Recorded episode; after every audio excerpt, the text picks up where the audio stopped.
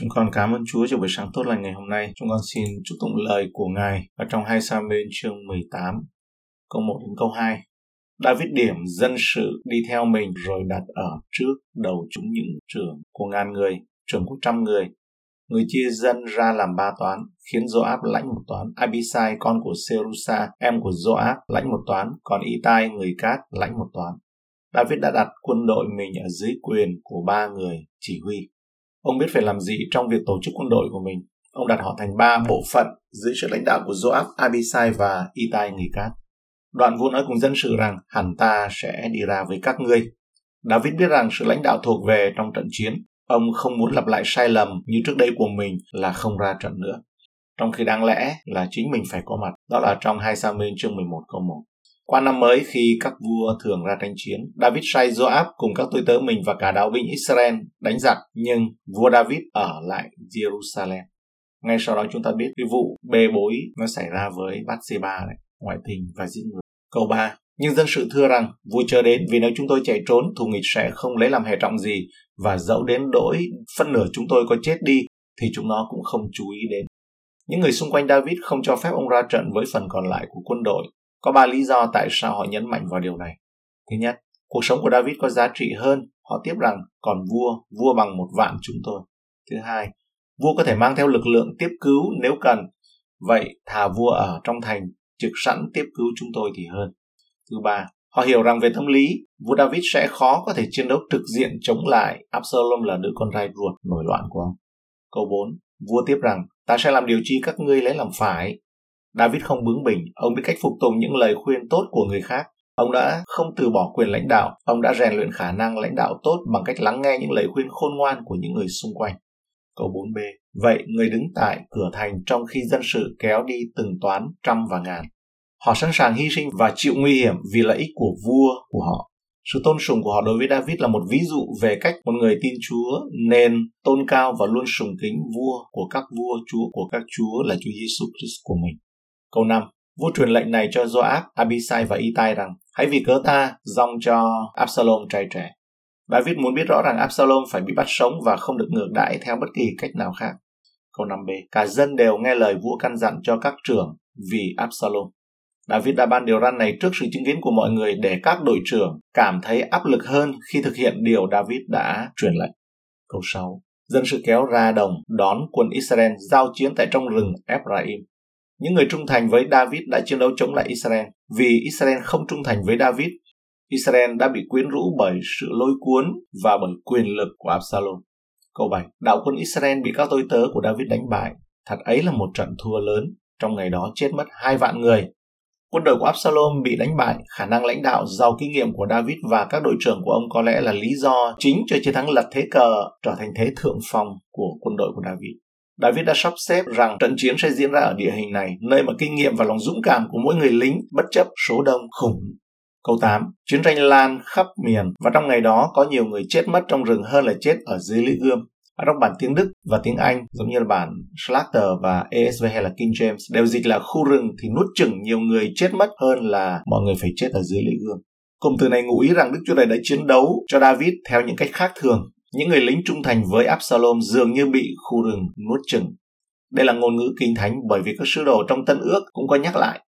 Một Cô Đô chương 15 câu 54 Khi nào thể hay hư nát này mặc lấy sự không hay hư nát, thể hay chết này mặc lấy sự không hay chết thì được ứng nghiệm lời kinh thánh rằng sự chết đã bị nuốt mất trong sự thắng. Hai Cô Đô chương 5 câu 4 bởi chưng chúng ta trong nhà tạm này than thở dưới gánh nặng vì chúng ta không cầu cho bị lột trần, song cầu cho được mặc lại để sự gì hay chết trong chúng ta bị sự sống nuốt đi. Câu dân gian tiếng Việt nói rằng tốt gỗ hơn tốt nước sơn. Chúa Giêsu thì phán, xem trái thì biết cây. Hay một cách nhìn khác, điều thiện hay là điều ác, điều tốt hay là điều xấu, ai sẽ nuốt ai, cái gì sẽ nuốt cái gì. Và chúng ta đầu tiên và cuối cùng sẽ như thế nào? Sự cuối cùng hơn sự bắt đầu. Bị diệt vong không chỉ bởi thanh gươm mà còn giữa những cây sồi dày và những cây gai chằng chịt, che khuất bởi những vách đá đáng sợ và những hang vực sâu hút nơi mà những kẻ nổi loạn lao vào trong nỗi sợ hãi hoang loạn của chúng khi đoàn quân tiến vào. Thông thường người ta cho rằng khi quân đội tan vỡ, quân chạy vào rừng, rơi xuống hố, đầm lầy và bị mắc vào đó. Bị quân của David đốn hạ. Nhưng mà bản dịch kinh thánh của người Canh Đê, tức là người Ba Tư ấy, bản Syriac và bản Ả Rập thì nói rằng họ đã bị ăn thịt bởi những con thú hoang ở trong rừng. Câu 9. Các tôi tớ của David gặp Absalom cưỡi một con la. Sự phù phiếm của gã Absalom đã đưa ông vào trận chiến này, chống lại lời khuyên khôn ngoan của Ahithophel trong 2 Sa-mê chương 17 câu 1 đến câu 14. Absalom cưỡi một con la vào trận chiến dường như không phải là một vị tướng vĩ đại. Câu 9b, con la lùi vào dưới nhành sỏ rễ của cây thông lớn, đầu Absalom phải vướng trong nhành và người bị treo giữa khoảng trời và đất, còn con la chở người thì thoát đi khỏi. Absalom được chú ý bởi vẻ ngoài đẹp đẽ và mái tóc sang trọng. Trong hai Samuel chương 14, câu 25 đến 26 nói về sự đẹp đẽ và bộ tóc rất là sang trọng. Những gì vinh quang của Absalom bây giờ trở thành sự nguyền rủa cho ông. Absalom bị chính những lọn tóc đẹp đẽ đó mắc vào trong những tán cây rậm rạp đúng theo nghĩa đen và giết chết ông. Adam Clark thì cẩn thận chỉ ra rằng văn bản không nói rằng Absalom bị túm tóc, chúng ta giả định như vậy. Có thể là hắn bị tóm cổ. Tuy nhiên, hình ảnh của Absalom vẫn còn treo trên cây. Vì vậy, Absalom đã bị treo giữa trời và đất, như bị cả hai từ chối vậy. Không ai chịu nhận, không phía nào chịu nhận hết. Sự kết thúc của Absalom đã bị bao trùm bởi nỗi kinh hoàng. Khi bị kẹt trên cành cây sồi, hắn ta định cắt đứt mái tóc của mình bằng một nhát kiếm, nhưng đột nhiên nhìn xuống phía dưới thấy địa ngục đang ngáp ở dưới mình và hắn ta thà là để mình treo trên cây còn hơn là để mình bị ném xuống vực sâu. Tội ác của Absalom thực sự là kinh hoàng và đáng bị tra tấn đến mức độ cùng cực. Vì lý do đó, hắn ta là một trong số những ít người Do Thái không có phần ở trong thế giới hầu đến trích dẫn trong cuốn Truyền thuyết về người Do Thái của Kinsberg, câu 10 đến câu 11. Có người thấy điều đó đến nói cùng Joab rằng tôi đã thấy Absalom bị treo trên cây thông. Joab đáp cùng người rằng chi, người có thấy hắn ư, vậy sao chẳng giết hắn tại chỗ đi? Khi chuyện này được báo cho Joab, vị tướng quân thắc mắc tại sao người này lại không giết Absalom ngay lập tức. Người đàn ông trả lời rằng tôi không làm điều đó vì vâng lời và vì sự trung thành với David. Joab khẳng định là sẽ tưởng thưởng và thăng chức cho kẻ nào sẽ giết Absalom. Bởi vì trong câu 11 đến câu 13, Joab nói tiếp rằng, Nhược bằng có giết ta sẵn lòng thưởng người 10 miếng bạc và một cái đai lưng. Nhưng người ấy thưa rằng, dẫu tôi nắm trong tay một ngàn miếng bạc cũng chẳng dám tra tay vào vương tử, vì chúng tôi có nghe vua biểu dặn ông Abisai và Itai rằng khá giữ lấy chớ đụng đến chàng Absalom trai trẻ và lại nếu tôi lấy lòng bất trung mà giết người thì chẳng có thể nào giấu được vua chắc chính ông làm người cáo tôi Tuy nhiên, người đàn ông sẽ không làm điều đó vì lòng trung thành với David. Thắt lưng của người chiến binh là vật trang bị chính và được đánh giá rất cao ở tất cả những quốc gia thời cổ đại. Nó cũng là một món quà có giá trị được truyền tay từ thủ lĩnh này sang thủ lĩnh khác. Câu 14, do áp đáp, ta chẳng thèm nán ở đây mà nghe ngươi. Người bèn lấy ba cây giáo đâm vào trái tim của Absalom, đương còn sống ở giữa cây thông. Joab không ngần ngại tấn công Absalom, mặc dầu ông biết David đã ra lệnh cho ông không được làm như vậy. Joab tin rằng đó là lợi ích tốt nhất của David và lợi ích tốt nhất của Israel là thể hiện sự công bằng cho Absalom chứ không phải lòng thương xót. Absalom chỉ nhận được những gì ông ta xứng đáng. Ông ta là một kẻ giết người, một kẻ phản bội, một kẻ hiếp dâm. Joab biết rằng David nói chung rất là nuông chiều con cái và sẽ không bao giờ trừng phạt Absalom. Ông đã thấy hành động của David đối với các con trai của ông có đặc điểm là thiếu kỷ luật vì quyền lợi cao nhất của vương quốc, bàn tay của Joab đã dơ ra để giết Absalom. Cái này chúng ta suy gẫm về cái đạo lý mà tiếng Việt hay có câu đó là thay trời hành đạo. Thì cái này là cái nhờ Chúa để rửa sạch. Chúng ta có thể nói rằng Joab đúng nhưng không đúng. Ông đã đúng khi hiểu rằng Absalom sẽ chết. Absalom chết sẽ tốt hơn cho David và cho Israel. Ông đã không đúng khi không vâng lời vua David, người được Đức Chúa Trời chỉ định có thẩm quyền ở trên ông. Qua cách đối xử của David với vua Saul, chúng ta thấy rằng Đức Chúa Trời có thể đối phó với những người có thẩm quyền và chúng ta không cần phải làm trái nghịch lời họ, ngoại trừ khi được kinh thánh hoặc lương tâm trong sạch yêu cầu. Từ lâu, lẽ ra Absalom phải chết bởi bàn tay của công lý và bây giờ tất cả tội ác của Absalom được hồi tụ lại trong hành động nổi loạn cuối cùng của mình. Tuy nhiên trong hoàn cảnh hiện tại, đáng tiếc là hành động của Joab lại có vấy bẩn sự thấp kém và bất trung đối với vua, đồng thời là một hành động giết người hèn hạ Đồng thời, có một điều trớ trêu ở đây là Absalom đã nổi loạn và đã bị Joab giết chết. Absalom có được những gì ông ta xứng đáng. Ở trong một các vua chương 2 câu 5 đến câu 6 cho chúng ta biết rằng Joab sẽ phải chịu trách nhiệm về những gì ông ta đã làm với Absalom. Cả bởi Đức Chúa Trời và cuối cùng là David. Một các vua chương 2 câu 5 câu 6. Còn biết sự Joab, con trai Serusa đã làm cho cha. Sự nó đã làm cho hai quan tướng của Israel là Abner, con trai Ner và Amasa, con trai của Zethe là hai người nó đã giết làm đổ huyết ra trong lúc hòa bình như trong cơn chiến trận và khiến cho huyết đổ ra trong chiến trận dính vào đai nó thắt lưng cùng vào giày nó mang lấy chân còn hãy cứ sự khôn ngoan con mà cư xử cho để đầu bạc nó xuống âm phủ cách bình yên Câu 15 đến 16. Đoạn 10 kẻ trai trẻ vác binh khí của Joab vây quanh Absalom đánh và giết người đi. Kế đó, Joab thổi kèn, dân sự thôi đuổi theo quân Israel bởi vì Joab cản chúng. Absalom vẫn chưa chết sau ba mũi giáo đâm vào tim, thực chất đâm vào giữa cơ thể thôi, thay vì đúng chính xác tim. Bởi vì Absalom đã làm nhục 10 người vợ lẽ, 10 cung phi của cha mình, cho nên đã bị trừng trị bởi 10 người trai trẻ này. Hắn đã hắt hơi thở ít ỏi cuối cùng còn lại ra khỏi cơ thể của mình. Câu 17. Người ta lấy thây Absalom ném vào trong một cái hố lớn ở giữa rừng rồi chất đá lên trên người thành một đống lớn. Joab muốn đảm bảo rằng thi thể của Absalom không được nhớ đến như một nguồn cảm hứng cho những người khác đi theo hắn hoặc là những kẻ nổi loạn trong tương lai. Câu 17b. Hết thầy mọi người Israel đều chạy trốn về trại mình. Điều này có nghĩa là quân đội của Absalom đã rút lui hoàn toàn, lực lượng của David đã hoàn toàn thành công. Câu 18. Absalom lúc còn sống có sai dựng một cái bia ở trong trũng vua. Đây là những gì chúng ta mong đợi từ một người đàn ông tự cao tự đại như Absalom. Joab muốn đảm bảo rằng Absalom không có đài tưởng niệm khi chết, nhưng Absalom đã tự làm đài tưởng niệm cho mình khi còn sống. Câu 18b. Vì người nói rằng ta không có con trai đặng lưu danh ta, rồi người lấy danh mình đặt cho cái bia đó. Đến ngày nay người ta hãy còn gọi là bia Absalom. Absalom thực chất có ba con trai. Ở trong 2 Samuel chương 14 câu 27 thì nói Absalom sinh ba con trai và một con gái. Từ lời tuyên bố này ấy, thì chúng ta phỏng đoán rằng những người con trai của Absalom này đã chết trước khi cha của họ dựng cây bia đá này. Câu 19 đến 20. Ahimaaz, con trai của Sadok, nói cùng Joab rằng Xin cho phép tôi chạy đem cho vua tin lành này rằng Đức Yêu và đã xử công bình và giải cứu người khỏi kẻ thù nghịch mình. Joab đáp, ngày nay ngươi sẽ chẳng làm kẻ đem tin lành, một ngày khác ngươi sẽ làm. Ngày nay cái tin chẳng được lành vì vương tử đã chết. Ahimaaz muốn đưa tin cho David về chiến thắng của Israel và về cái chết của Absalom. Nhưng Joab muốn ahimat con trai của Sadoc không phải mang gánh nặng trở thành người đưa tin xấu.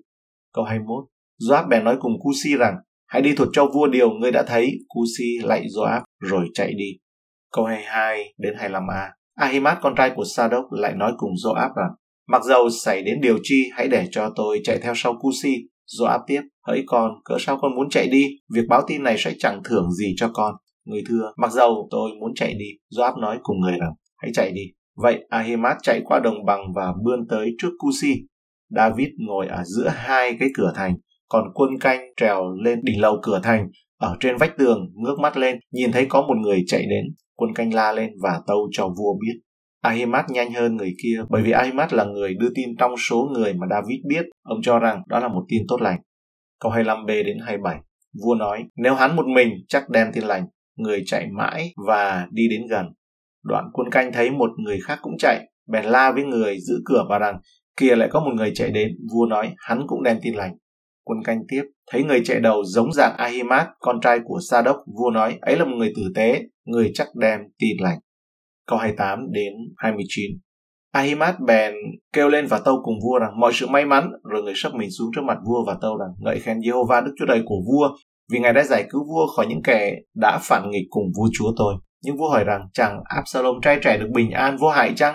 Đây là mối quan tâm duy nhất của David. Lẽ ra ông phải quan tâm đến Israel với tư cách là một quốc gia hơn là quan tâm đến cho đứa con trai phản bội của mình.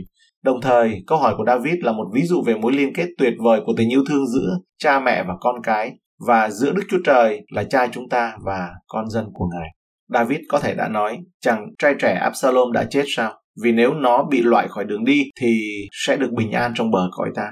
Và cuộc đời bề bộn của ta sẽ được yên nghỉ. Nhưng không, đó là một người cha phải yêu thương con đẻ của mình. Đó là lời nói của một người cha. Và tình yêu của một người cha có thể vẫn tồn tại ở trong sự thù hận của một đứa con hư đốn. Con cái của chúng ta có thể lao vào tội lỗi tồi tệ nhất, nhưng chúng vẫn là con của chúng ta. Chúng ta không thể tự mãn với chúng. Chúng có thể chế giễu Đức Chúa Trời của chúng ta.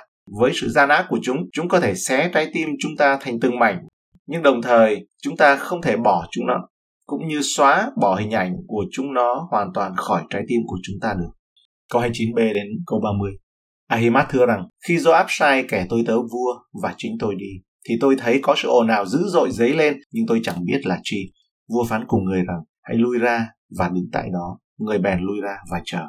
So với Cusi thì ahimat là người chạy nhanh hơn, nhưng là người đưa tin tồi tệ hơn vì ông không biết thông điệp của mình. Một thông điệp có thể được gửi đi một cách tuyệt vời, nhưng trách nhiệm đầu tiên của người đưa tin là làm cho thông điệp chính xác. Câu 31 đến 32. Cusi bèn đến, và tâu rằng đây là một tin lành cho vua chúa tôi. Ngày nay Đức Yêu Va đã xử công bình cho vua và giải cứu vua khỏi các kẻ dấy lên phản nghịch cùng vua. Vua nói cùng Cusi rằng, chàng Absalom trai trẻ được bình an vô hại chăng? Cusi đáp, nguyện các kẻ thù nghịch của vua chúa tôi và hết thảy những người nào phản nghịch đặng hại vua bị đồng số phận với người trẻ trẻ ấy. Tuy không nói thẳng nhưng Cusi nói với David rằng Absalom đã chết. Câu 33 Vua rất cảm thương, bèn lên lầu, cửa thành và khóc. Ý tưởng, sự cảm động sâu sắc ở trong tiếng Do Thái ám chỉ một sự run rẩy, dữ dội, chuyển động của cơ thể. David vô cùng xúc động và trong bản hiệu đính thì nói như vậy, rất xúc động khi nghe tin Absalom chết. Một phần David vô cùng xúc động khi ông biết rằng ông đã có phần trách nhiệm ở trong thảm kịch này. Phần trách nhiệm đến từ cách nuôi dạy con cái không chu đáo của David. Phần trách nhiệm đến từ tội lỗi của David với Bathsheba và giết Uri. Sau đó Đức Chúa Trời đã đảm bảo với David ở trong 2 Samuel chương 12 câu 10 đến câu 11. Vậy nên bây giờ gươm chẳng hề thôi hủy hoại nhà ngươi, bởi vì ngươi đã khinh ta cướp vợ Uri người Hethit đặng nàng làm vợ ngươi. Ta sẽ khiến từ nhà ngươi nổi lên những tai họa giáng trên ngươi.